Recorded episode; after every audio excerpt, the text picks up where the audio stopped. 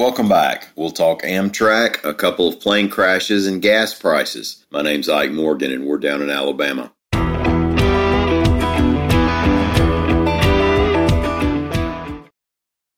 An Amtrak spokesman has confirmed that the passenger rail service is on track to return to the Gulf Coast in 2022, reports John Sharp. Marc Magliari said that Amtrak has even proposed a possible January 2022 opening. The passenger rail service will run from New Orleans to Mobile, with stops along the way in Bay St. Louis, Gulfport, Biloxi, and Pascagoula. The spokesman said Amtrak has told freight operators CSX and Norfolk Southern about its 2022 plans. There was an ongoing study to see how passenger service would affect those freight businesses. Magliari, quote, We spent a year to get through this process, and it did not appear there was any end in sight. Instead of postponing the publicly sought and desired new Amtrak service for an indefinite period, we have notified the railroads that we believe we can start the service. Amtrak is expected to provide more details at the March 5th meeting of the Southern Rail Commission.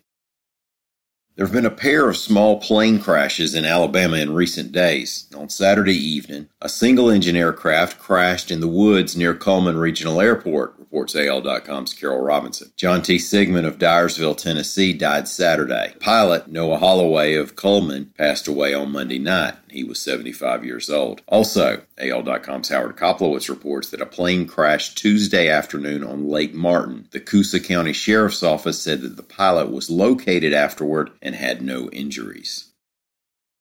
Gas prices in the U.S. have gone up seven weeks in a row now, and here in Alabama, the average price rose about 12 cents a gallon over the past week, reports AL.com's Leada Gore. The current average is about $2.37 a gallon, which is also 20 cents higher than it was a month ago. Now, the recent winter weather and power outages in Texas are having an effect on this current surge in the price. Patrick DeHaan is the petroleum analysis guy for GasBuddy. Quote, the jump in price was the result of a dozen or so refineries, primarily in Texas, that were forced to shut down as the frigid temperatures threatened to wreak havoc on their exposed equipment. He said if refineries are able to get back online, it'll slow the rising price. However, you might not bet your truck on seeing them come down too much. As refineries transition to summer grade gas and then people start traveling more, there will probably be a longer term rise in gas prices.